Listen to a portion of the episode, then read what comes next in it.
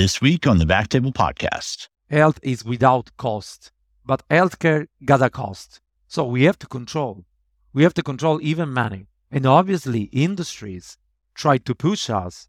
We have to understand and we have to remind us that we decide the proper treatment for a patient.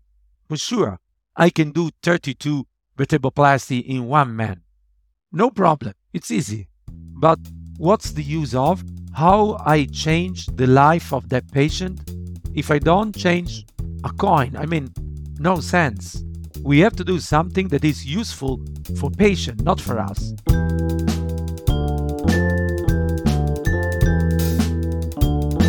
Welcome to the Backtable Podcast, your source for all things interventional and otherwise minimally invasive.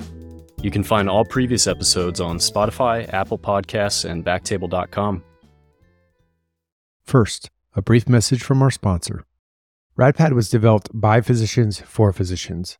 Clinically proven radiation protection during cine and digital subtraction angiography. Don't bet your career or your health on anything less.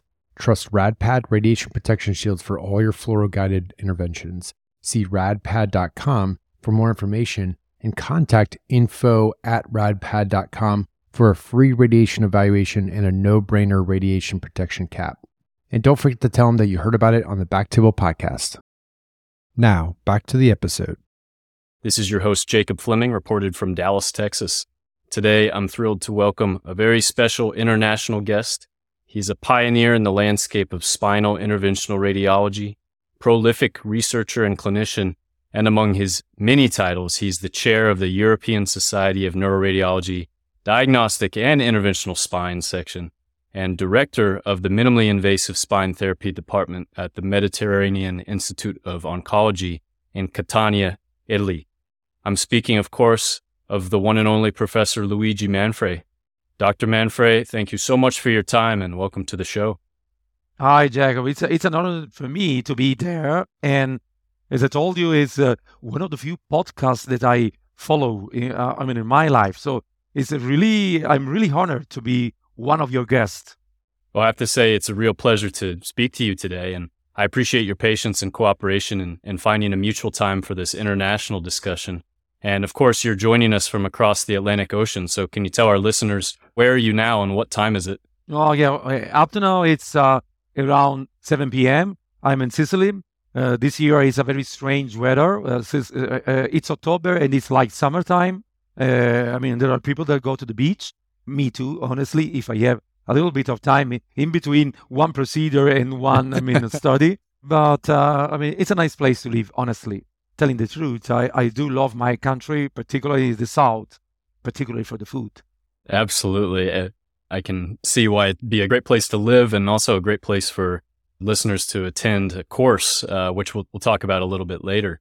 And I have been looking forward to our discussion for many months. And in fact, You've been on my radar for a very long time since Doug Beall referred to your work on interspinous spacers and spinous process augmentation on an earlier episode that many of our listeners have heard. And so I'm thrilled to discuss that topic in depth today. But first, I want to hear about your story. So can you please tell us about your life so far, your upbringing, education and training, where you've worked and where you are now? Well, I, I started doing my classical study. You know, in Italy, generally, when I was young, you got only two choice: do mathematics or scientific studies, or do classic. And I come from a family of teachers, so definitely I was involved in classical study. That means Greek, Latin, and I, I uh, loved a lot of Greek, particularly the Greek language, the old Greek language. Then I moved to university, so I started to do medicine.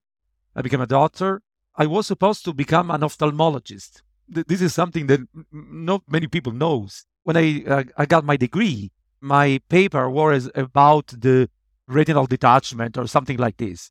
So the very day after my degree, I immediately decided, but it's typical for me. You know, I'm a little bit, you know, sometimes too impulsive. Okay. So I decided that this is what not my job. I didn't want to spend time. It's an excellent job, but not for me.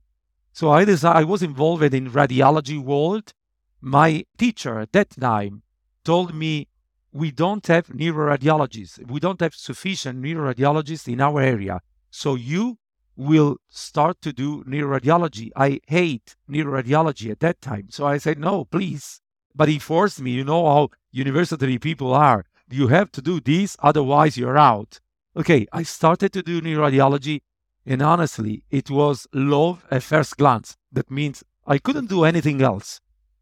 But when I started neuroradiology, because I was supposed to be an ophthalmologist, I started to study a lot ophthalmoradiology and ENT radiology. So I became a sort of an expert about the eye and the ear. I remember we did a lot of funny scientific papers on uh, the eye, experimental paper on the eye. So I put a lot of eye coming from cows that I, I mean, I, I, I got from uh, butchers. I put all these eyes in my refrigerators and sometimes when I open the, the, the, refrigerator, it seems like, you know, Dexter refrigerators. It's very, it was very, I mean, anxious.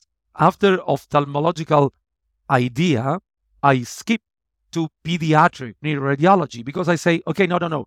I want to be a pediatric neuroradiologist. And I went to Canada and I stayed there in Toronto, Sick Children Hospital, when Harwood Nash was there. So I got the honor to learn from Harwood, Derek Harwood Nash, that was the father, one of the father of pediatric neuroradiology in the world, definitely in the US.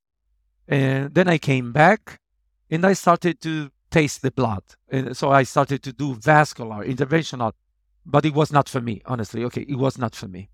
And one of my father, professional father, told me, Luigi, why don't you start to do injection in the spine? We invented the ozone therapy. At that time, the ozone was something new for us. You know that ozone is a sort of Italian creation, okay? It's an, an Italian idea. Now ozone is widespread. We got a big company in my hands-on course. This is an American company. They create an excellent ozone product, for example. But at that time, ozone was the only thing we had. And with this ozone and with this needle, I started to do my treatment. And I remember that with this needle, I was convinced to be a great neurosurgeon. But we, we had only one stupid needles and we did only injection in the back of people. okay, but considering that we were used to do our reports on films, okay, for us was a great step. I mean, a small step for a man, a great step for yeah. mankind. that's, that's fantastic. I love that. And it gets into what I wanted to talk about next, which is your interest in spine procedures progressing from lots of funny little needles, as I've heard you say, to what you refer to as covert surgery. And I'd like to hear about that. And I, I also want to hear about your metaphor uh, of this experience of the Cinderella syndrome with vascular interventional neuroradiology, and then David and Goliath syndrome in regard to the spine surgeons. I, I love those two comparisons. I'd like to hear you talk about those. Yeah, you know, Jack, the fact of Cinderella, this is something that I say in my conference. I mean, Cinderella symptoms came from the fact that when I was in my neuroradiological department, all neuroradiological departments, there were vascular people, neuroradiological, vascular interventional. You know how vascular are. We are vascular and you are a plan B. Because they say vascular, it means vascular is the top and the rest is, mm, okay. And honestly, that's true because they got so incredible stuff. I mean, balloon, catheter, it was a magic time for vascular interventional. I remember it was the time where neurosurgeons fight against neuroradiologists to understand who is who and who has to treat what. So uh, came a lot of new stuff from Guglielmi detachable coils to the most modern things. And we were very, very hungry about this. Then was our time. And we were spine interventional neuroradiologists we were really lucky because it was a magic time where all the devices becomes to be smaller and smaller and smaller and smaller because they start orthopedics, spine surgeons, neurosurgeons start to use big stuff, then they understand that the smaller is, the better is. So all the companies invested on the idea of being minimal invasive. Minimal invasive is a magic word that means to be not too much aggressive. You know that the big problem we have uh, nowadays is the over-treatment of people, and we exaggerate sometimes. So there was a time where all the devices become smaller and smaller and smaller. But if something becomes small, you need a magic eye. You need something, I mean, to be extremely precise. And so it was our time, radiological time, because we got powerful machine to see perfectly even the smallest things. So the combination of using small thing in an extremely precise way, that is a way that all our new stuff, CT, X-ray, angio, MR, ultrasound, make possible doing this kind of treatment was a perfect marriage according to me. That came my idea to apply all or almost all the treatment that conventional spine surgeons does in the operating room just in my hybrid room using the CT. I'm I'm addicted to CT, so I use mainly the CT. But we use sometimes the fluoro, the angio. I'm starting to use the MR, doing the same treatment, but according to me, faster, more precise, and in an easiest way, definitely. Because we see exactly in a real time what is happening in the patient without being obliged to cut the patient or just to do small cuts. This is fundamental today, even for the post op, for the recovery of a patient. So when you say David against Goliath was another idea that you say, I, I got a lot of friends. And then I got a lot of friends uh, among spine surgeons, neurosurgeons, orthopedic surgeons. Originally, when I started, they fight me because, you know, mm, I started to do things that they were used to. But we got two factors. Factors number one, so many patients, honestly. Okay, we are not talking about, thanks God, not about aneurysm or ma- brain vascular malformation. We are talking about back pain. That means talking about flu. It's so common. Everyone, I got back pain. Everyone got back pain. So it's a very, very, a lot of patient means you cannot face the problem by yourself. So probably this was one advantage. The other advantage in my life is that if you are very prudent, if you are very careful, if you are very precise, you have success. And when you have success, people, intelligent people, recognize it. You know what? Three weeks ago, I got my revenge. I mean, I, I, I put a spacer in a patient and everything was perfect. And the patient phoned me and, and told me, You are unbelievable because all the, the symptoms disappear. But it's not the fact of the treatment. The fact was the patient was an orthopedic surgeon. So if an orthopedic surgeon wants to be operated by me, okay, that means that probably I did something right in my life. Yes, absolutely. That's quite the compliment. And I just love what you describe about you started out using these injection therapies and just with needles, and you honed your capabilities in this ultra minimally invasive way, of course, under image guidance. So I love looking at the pictures in your books because the implants you put in, they're so perfectly placed. And it's a bit of a criticism. I think that radiologists sitting in the reading room, to be honest, love to criticize hardware placement. And we try to be collegial about that. And of course, it's a little bit of Monday morning quarterbacking. But what I love about seeing your images is you use the radiological eye to place those so perfectly. And, and it's like you're, you're just applying those very precise injection principles to then deliver whatever the, the end product is. I think that that's what makes this area, I think the radiologist's involvement in this area very unique from other specialties who are practicing some of the same procedures. Exactly, because thanks God, I, I mean, understanding imaging is becoming at least as equally uh, equally important as doing a procedure. I mean, as moving your hands.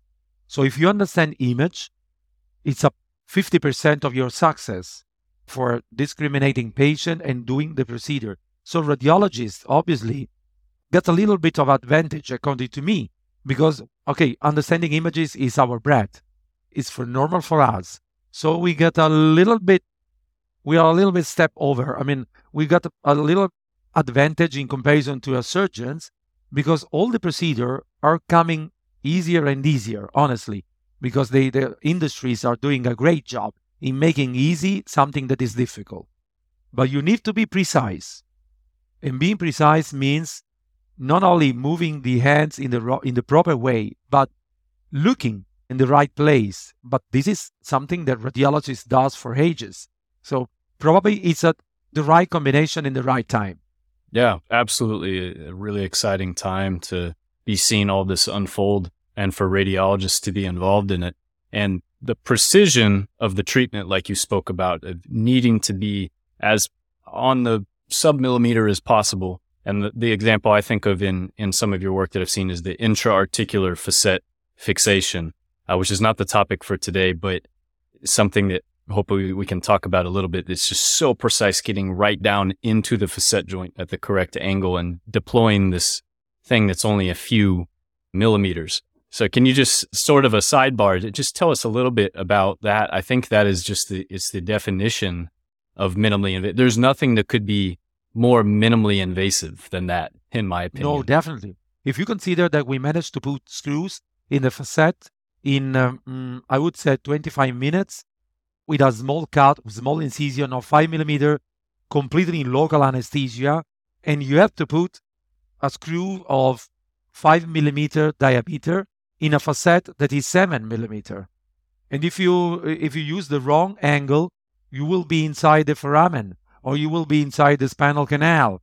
But the great advantage, according to me, is using the CT.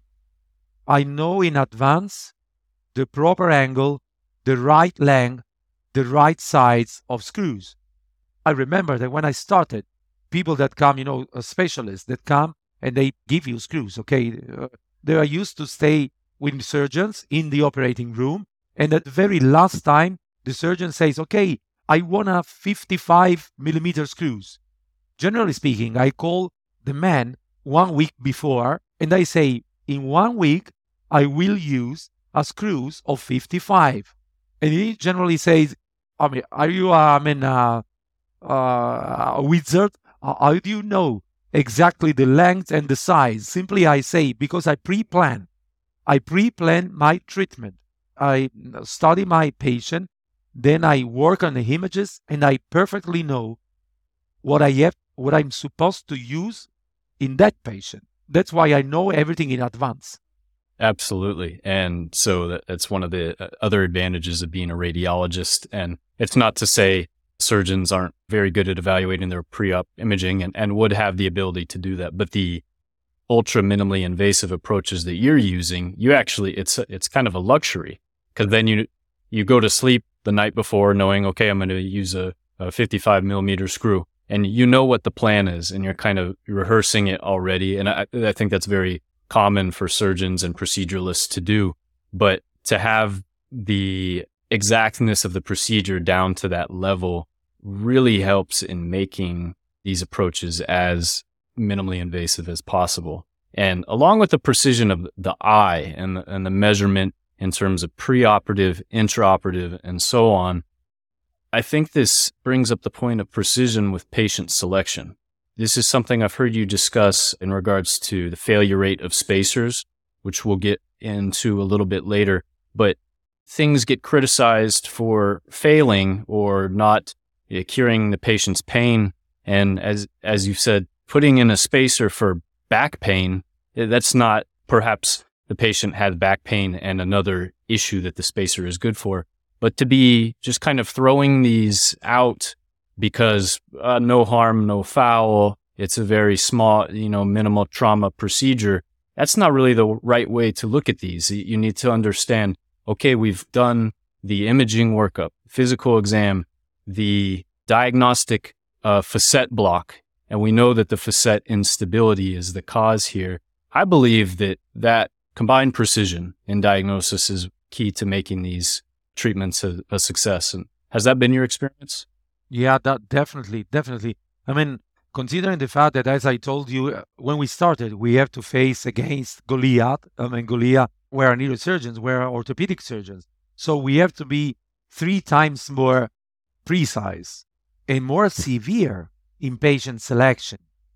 But we have number one, okay, number one, we are doctor. Okay, we are radiologists, but we before being a radiologist, we are clinicians. So we have to uh, evaluate our patient. We got the sufficient culture to understand the imaging of our patient.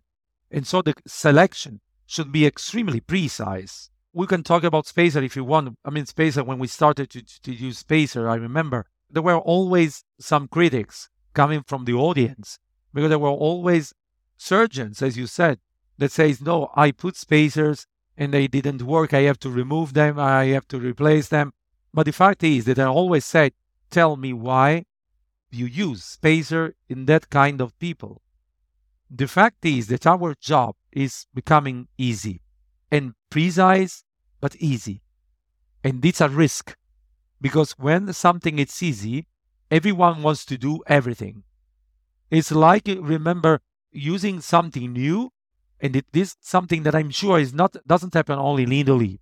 Do you remember the old American Far West movie? There were always a man with a horse saying, "I got a potion, and this potion is magic for stomach ache, headache, uh, you know, um, sexual problems, everything, hair loss, okay, everything." Okay, we don't have one solution for everything. So in Italy, for example, when Spacer came out, they tried to use Spacer for a lot of things. Back pain, hernia, facet syndrome, scoliosis. I, I saw people with Spacer for scoliosis. It's completely unbelievable. If you use the right things in the wrong patient, obviously, this is the best way to have an success. That's true. But, but this is not the fault of the device, it's the fault of the doctors. This is not related to the device.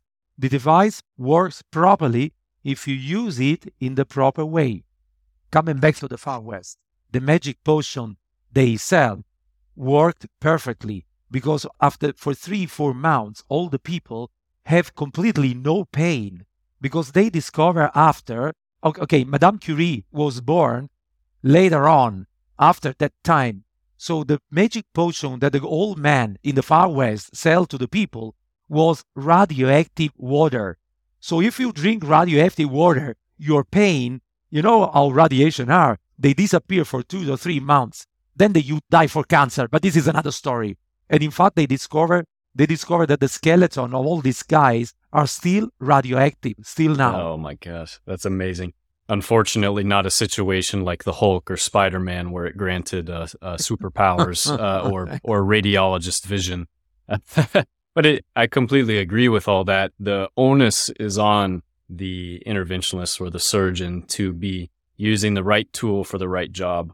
And before we uh, specifically talk a little bit more about spacers, I do want to hear about the situation of uh, your current employment at uh, IOM and what is the practice like there? What's kind of the breadth and depth of your practice? And how about the relationships with the surgeons? Do David and Goliath eat lunch together in the cafeteria, or is there still a little bit of distance? No, thanks God. I mean, it depends on, I mean, uh, the level of, uh, according to me, culture of a man. I'm really close friend with a lot of neurosurgeons. They call me, they send me patient, and I send them patient. I mean, intelligent people understand that when we have to face with patient, we cannot treat everyone with everything. So there are people that definitely should be treated by me, but it's because it's better. And there are people that I cannot treat, and I have to be sufficiently honest to say to the patient, it's better if you go to a neurosurgeon because this kind of disease should be better treated by a neurosurgeon. Intelligent neurosurgeons appreciated it and they started to send me patients. It's, it's a sort of a, I mean, um, how do you say, a volano? I mean, it's, it's, a, it's a sort of a powerful engine. If I start to collect patient and I send them patient, they send me patient, and everyone are happy. I am happy. They are happy. Patient, that is more important. Patients are happy. The, mo- the most important thing is, according to me, to be honest and to understand your limit, limit of your techniques in comparison to the others. So if you start to behave this way, it's difficult that people fight you because they understand that at the end of the story, we are not on the same edge of the river. I mean, we are not fighting. Uh, okay, there are still people that got the, you know, they look to their small garden, but generally speaking, like, as my master were used to say, things should be done by people that are able to. I mean, it doesn't matter if I am an orthopedic or a neurosurgeon or a radiologist or whatever I am. According to me, in the future, all these things will disappear. We will have image guided surgeons, no matter if we come from radiological area, surgical area, orthopedic physiotherapists, or blah blah. Pain therapists, why not? Anesthesiologists. The most important thing is do the right thing in the proper way. Mm-hmm. I love that, and I love to hear about that relationship between between you and the surgeons, which sounds very symbiotic. So you were particularly at a cancer center, and so can you uh, tell me about the patients that you're treating? Are you treating a majority of patients who are living with cancer, and are you seeing more of a community aspect as well? The as you said, low back pain is extremely prevalent. So tell me a little bit about your patients. Well, I would say 50 50 or even a little bit less about oncology uh, because paradoxically, I'm in an oncological area, in an oncological institute.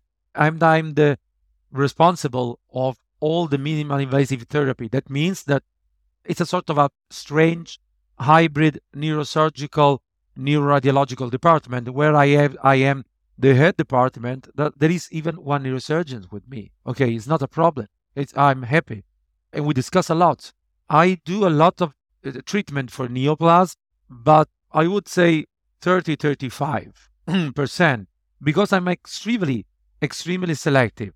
Sometimes I see people that are treated for, uh, and some treatment is a little bit questionable. I mean, if you have a patient with one metastasis, there are a lot of things we can do. We can destroy the metastasis. We can do radioablation. We can do cryoablation. We can put PMMA inside all these things all together in the in the same time. But this change the strategy of the treatment of the disease. If I have a patient with 25 metastases, no sense in treating one while there are, I mean, cryoablation or radioablation. Oh, for sure, I will put PMMA, avoiding the vertebral collapse.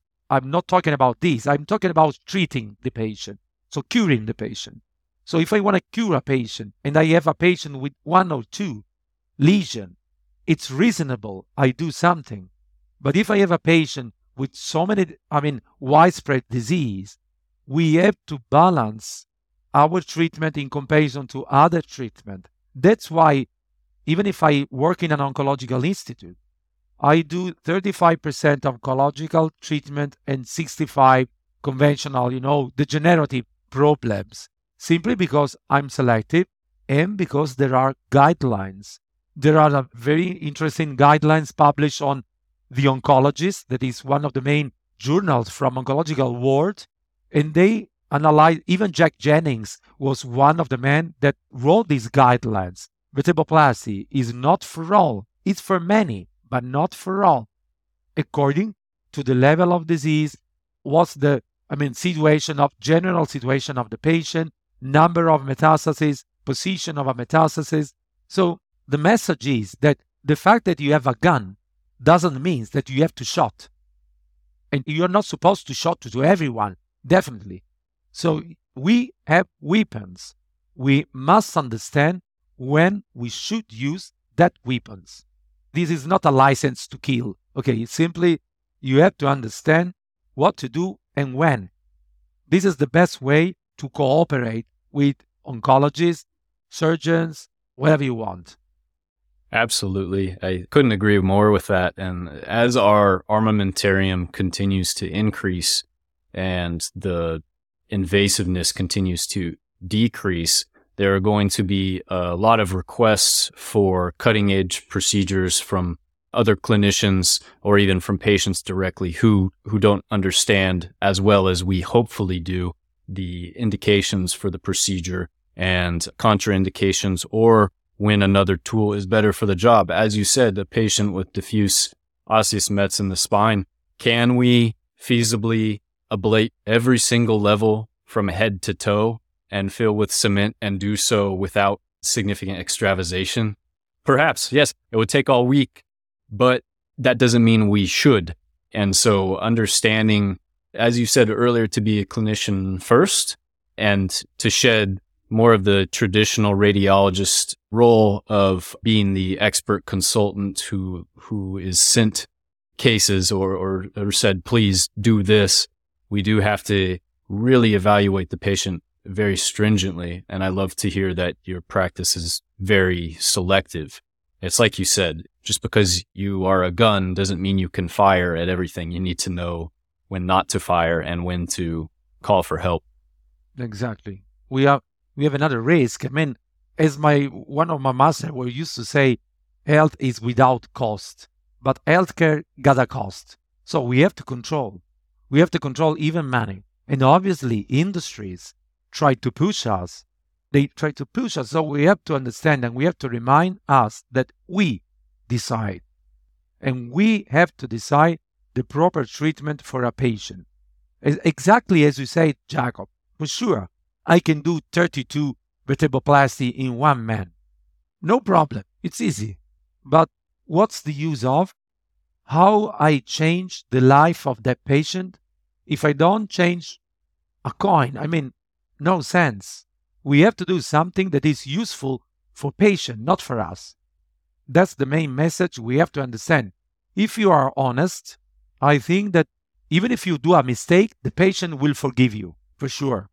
Yeah, with the understanding that uh, you're taking a chance in in a difficult situation and hoping that you can help with the problem, which, of course, in the case of cancer patients, are often very, very unique and sometimes debilitating.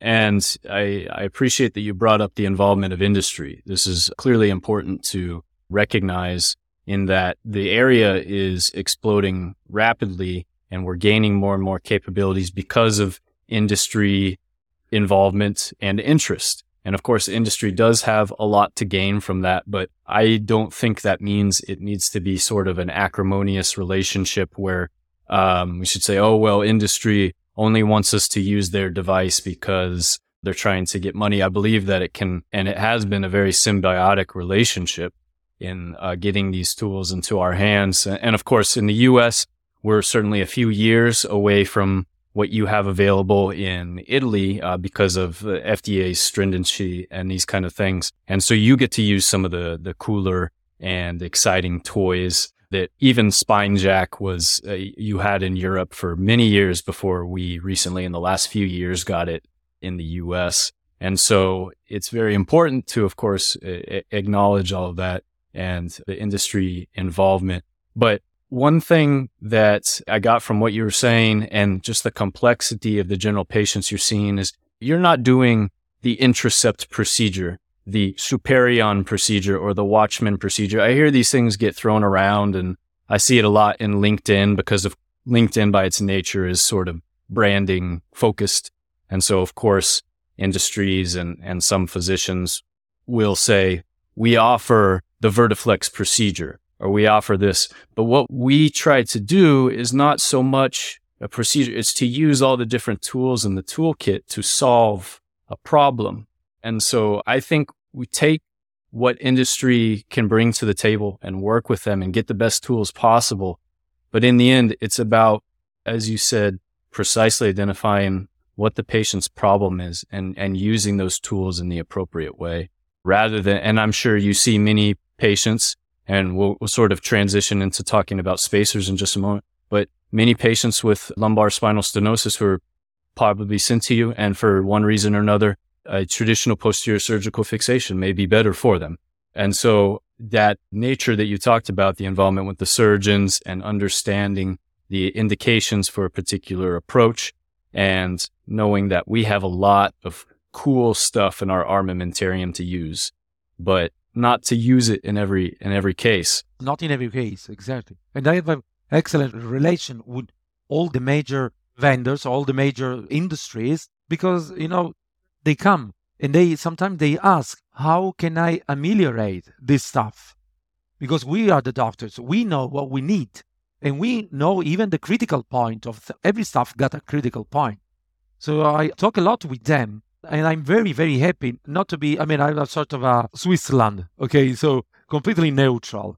But I do love to talk with them, particularly with their bioengineer, because sometimes I say, I would love, like for the Q-Fusion, for example, I would love to have some spacer that does this thing because I need it. I don't know how.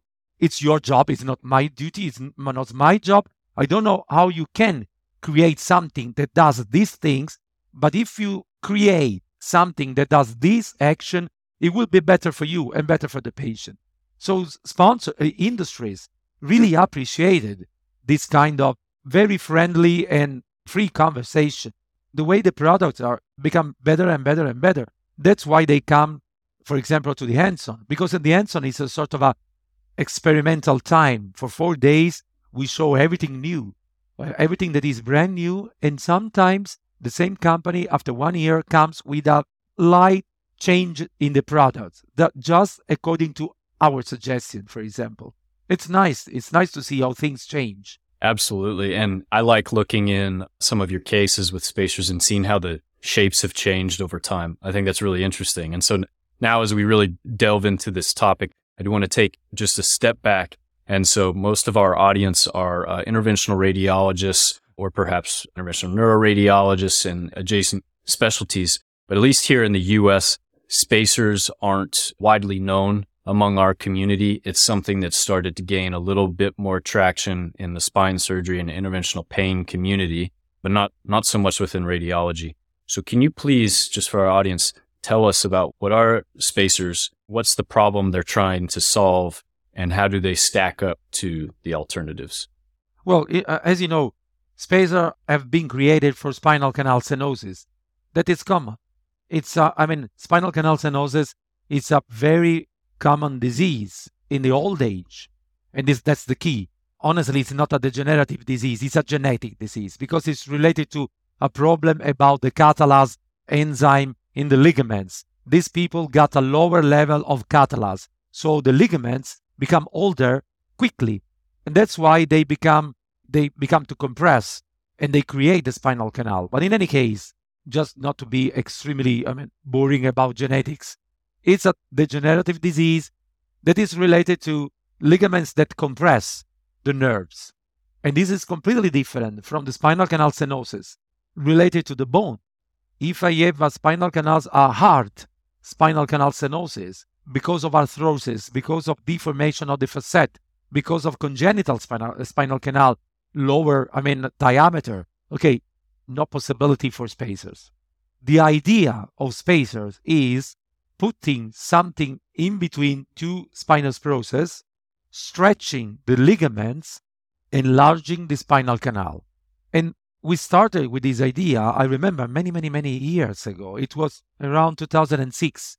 I think that I, I used all the spacers available in the world. I cannot say a brand for, I mean, not to do uh, advertisement, okay?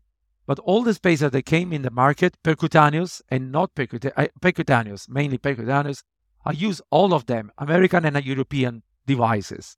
Nowadays in Europe, we use mainly 102, honestly. The problem with the spacer is number one, when suggesting a spacer, you have a patient that is an old guy with a progressive disease. So you have to do something because if you uh, uh, spinal canal stenosis is not like a fracture or not like an hernia, you can heal from a fracture spontaneously, and you can have a dis- disappearing of an hernia in three months. All of us knows spinal canal stenosis is a one-way disease. It always become worse and worse and worse. I mean, people lose the capability of moving the legs, starting from leg pain and ending with paralysis. So you have to do something. Up to now, surgery is a nice idea, but surgery is aggressive. Because if you want to open the spinal canal, that means eh, you have to do laminectomy, at least laminectomy, one side.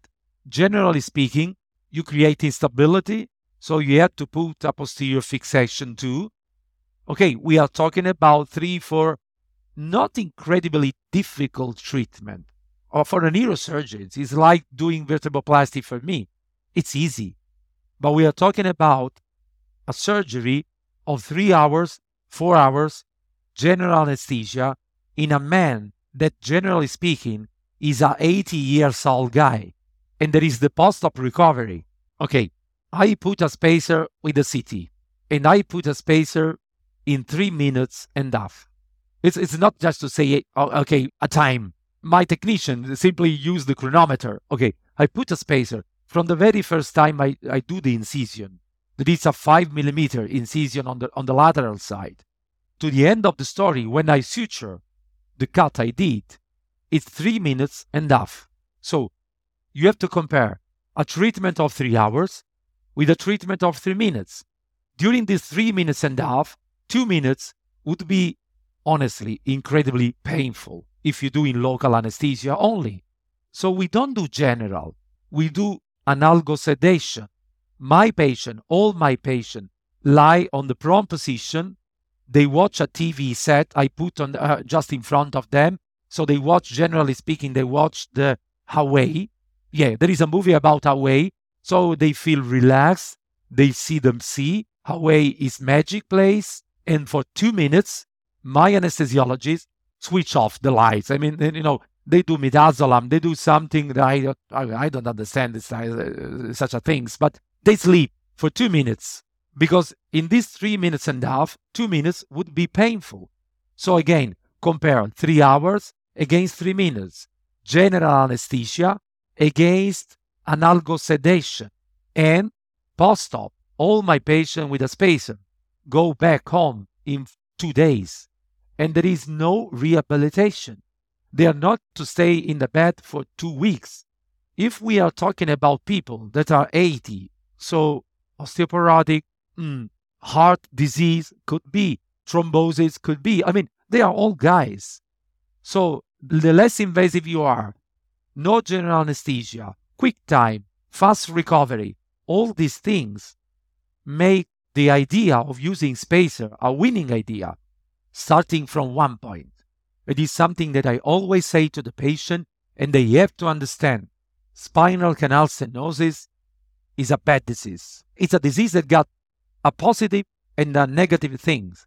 The negative things is that destroy the nerves, and we cannot change the past of people. We can change the future. So if the patient he got a denervation from two years after a spacer it will not run the next Olympic Games, uh, one 100 meters, okay? And the same if we do open surgery. It's not depending on surgery, it's depending on the damage that exists. Even if, we, if I open completely a spine of a patient, if the nerve is damaged, remain damaged. This is something that patient has to understand. So the negative thing is that the disease goes on. The positive things is that goes on slowly. So no emergency, no run to the surgeons. I mean, you have time to understand and to decide what kind of treatment do you want. But generally speaking, if according to our results, we published our results last year on Journal of Neurointerventional Surgery, if I remember well, about 800 people. Up to now, we reached more than 1,000 spacers. Okay, but at that time it was 800 but the positive results was around 93%. 93% in people that are 80 years old and they got no solution but doing open surgery, okay, I buy it.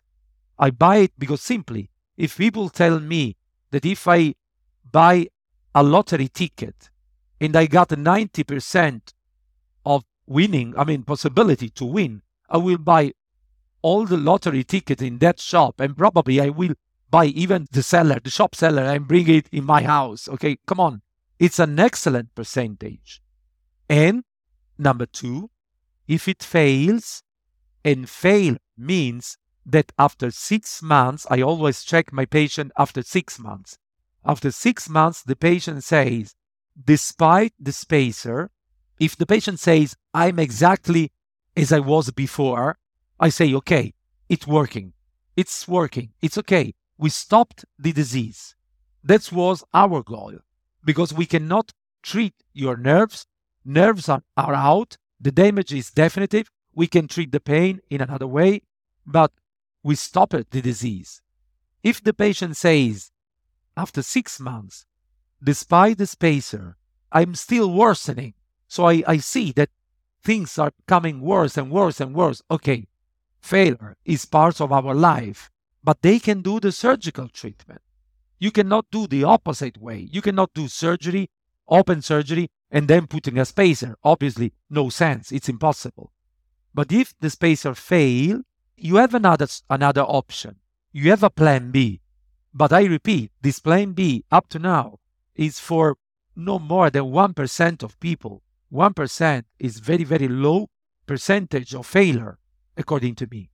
I agree. That's very, very low rate to need to go on to surgery. And, and is that, that's generally what you're seeing in, in your practice? Yeah, absolutely. We did that. As I told you, we have to talk about spinoplasty, honestly. We have a great difference in, in my patient before 2013 and after 2013. I'll explain you why.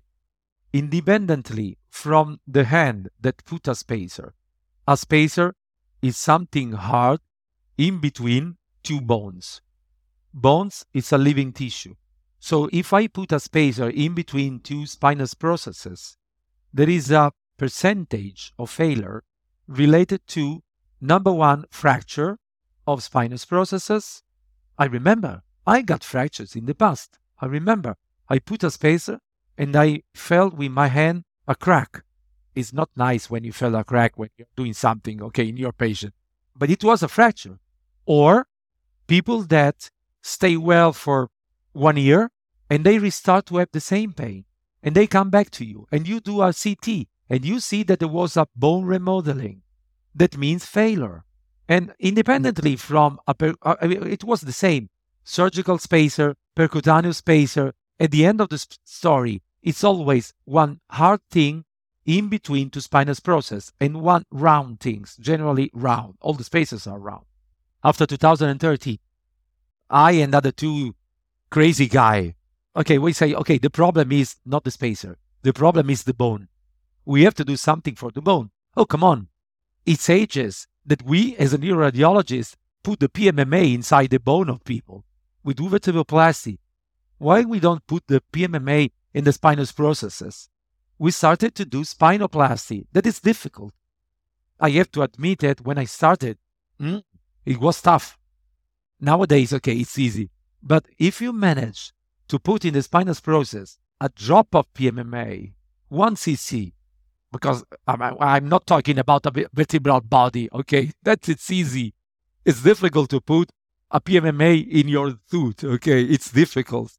But if you put the PMMA in the spinous process and you wait for two months, one, one month and a half, two months, everything will be so hard that when you put the spacer after, no possibility of fracture, zero, no possibility of bone remodeling.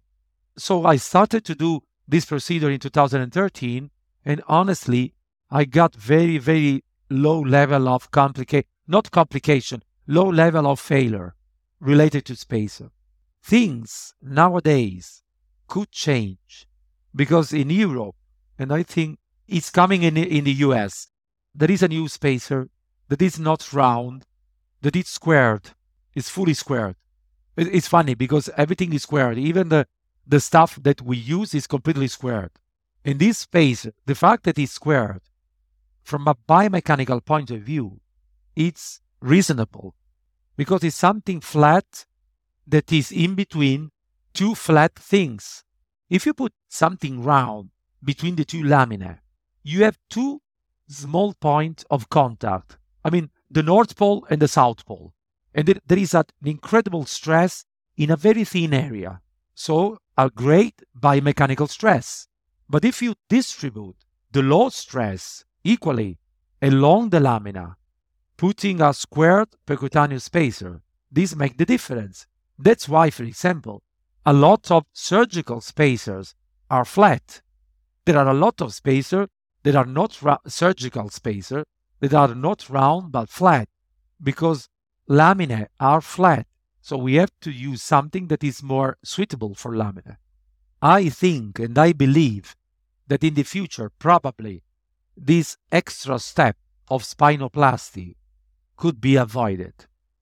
It's an ongoing, I mean, evaluation, but I do believe that probably the less stress load from this new kind of spacer, it will be possible to skip the spinoplasty. Up to now, we do it, but I think that in a couple of years, mm, probably it will disappear. We will see. Yeah, thank you for walking through the biomechanical rationale there, talking about the problem of implant subsidence, which of course is something that surgeons deal with all the time. And as you said, is just a natural consequence of something hard going up against something softer and living, which is bone. And having a more square contact certainly be very useful for mitigating that. As you said, the round surface, you really have kind of a tangent line where they're interacting and the North Pole and South Pole, like you said, and it makes perfect sense why that would start to subside. I do want to just draw attention to the paper that you put out, and we'll link it in the show notes regarding the spinous process augmentation or spinoplasty, as you call it. The results were really quite striking. Could you just say what the, the numerical results of that retrospective study were? Simply, we saw that before spinoplasty, we got a failure of a percentage of failure of 13%. That this was the same failure of surgical spacers because it's the same story. After spinoplasty era, we have a failure in 0.7%. So it was a dramatic improvement in in our statistic. It, it was definitely great.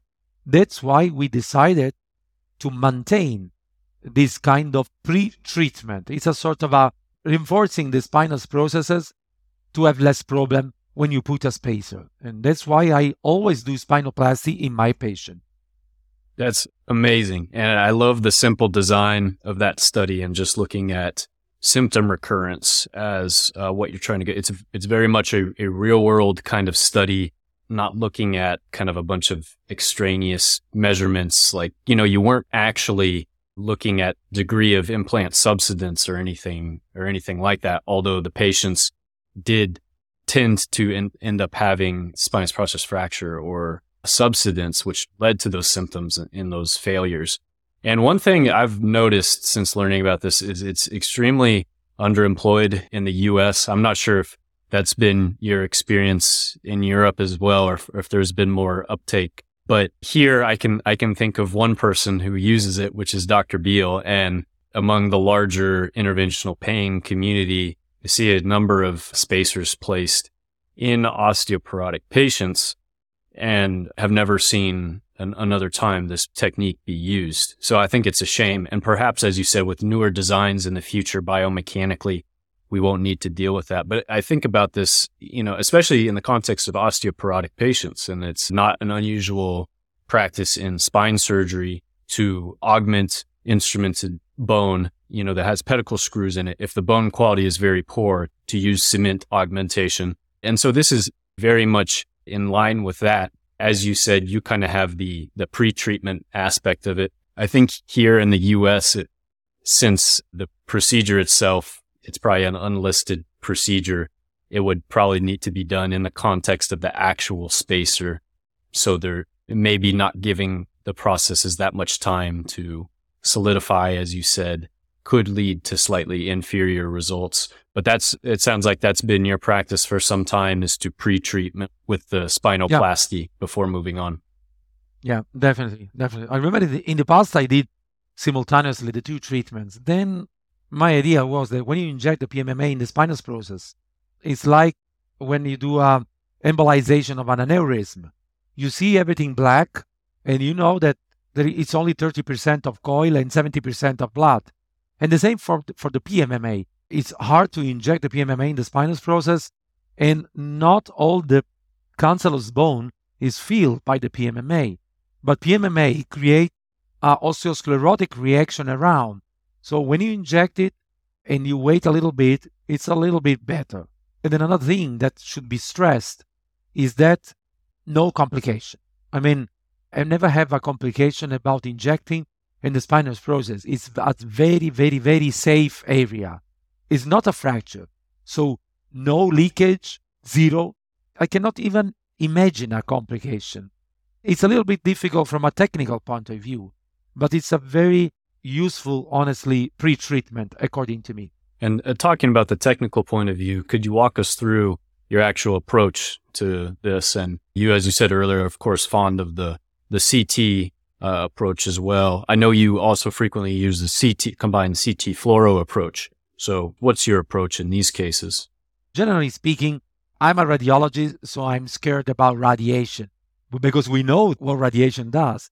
So I try to, to reduce as much as I can the amount of radiation for the patient and the amount of radiation for myself. I frequently use the combined technique, so the CT and the C arm, but I switch on the C arm only when it's absolutely necessary. So, particularly if we are talking about spacer, 90% of the procedure I do is with the CT. That means selecting the entry point, putting the spine guide wire, checking the position of the guide wire, and when the guide wire is in, is in the proper way, as deep as possible, in between the two spinous process, okay, when, when I know that I'm in the right place, then I pull out the patient from, from the gantry, I switch on my the C arm, and then I do my treatment. That means entering with a dilator and then putting the spacer and then open the spacer. But all this procedure, it's around, I would say, no more than 15, 20 seconds of radiation. The most of time we spend with a C-arm or with fluoroscopy is to putting the first step in the proper way, to putting the guide wire in the best place.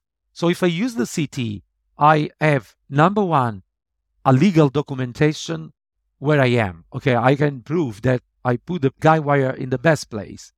So if I skip all the first pass of treatment, putting the guy wire in the in the right place, then all the rest will be very very, very fast because all the procedure is extremely fast. Honestly, percutaneous spacer introduction is one of the the faster procedure I, I do. So uh, it's it's a couple of minutes as I told. And I do love to use the CT. I mean, use whatever you want because it depends on on what you have, even in your department. I'm lucky, particularly now. I'm lucky because they created a department for me. So they bought a CT with a very large gantry. That is the CT that they generally use for doing the targeting for radiotherapy. Okay, so it's a large gantry, very large. But you can do the treatment even using your fluoroangio or your real time CT or whatever you want. I prefer the CT just to even to reduce the dose, the radiation dose for the patient. You know what? There is a paper on radiology comparing the amount of dose absorbed by the patient with the same procedure using only the fluoroscopy, so operating room, or using the CT. And you know what? It, it was a vertebroplasty. And the patient spared 90% of radiation when you use the CT. 9 0. 90% less radiation for the patient. And nowadays, people are particularly alerted about radiation. There is a European community law that uh, recommendation.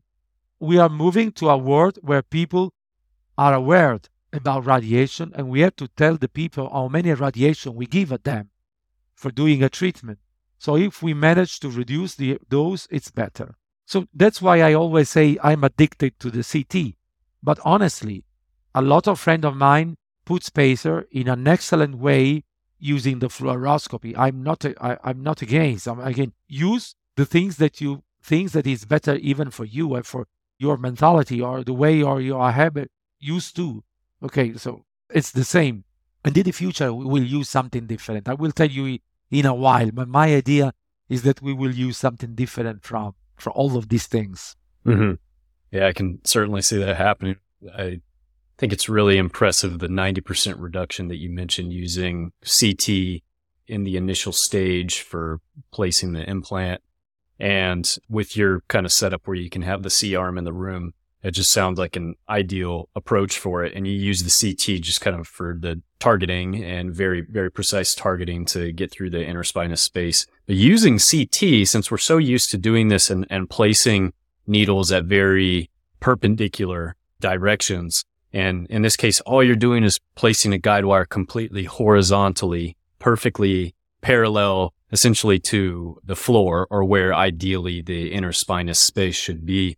I really like to hear that. That's that's very cool. And of course, as you said, fluoro only is is a great option as well. There's a bit more back and forth with the C arm, AP lateral, AP lateral kind of thing. But it's all about what you're facile doing. Personally, I think the the combined CT and C arm approach does sound like it combines the best of both worlds to limit the radiation, like you said, and be as precise as possible, as you said. That concludes part one. Stay tuned for part two coming out soon. Thank you so much for listening. If you haven't already, make sure to subscribe, rate the podcast five stars, and share with a friend. If you have any questions or comments, direct message us at at underscore backtable on Instagram, Twitter, or LinkedIn. Backtable is produced and hosted by myself, Aaron Fritts, and co-hosts Chris Beck, Sabeen Dhand, Michael Barraza, and Ali Baheti.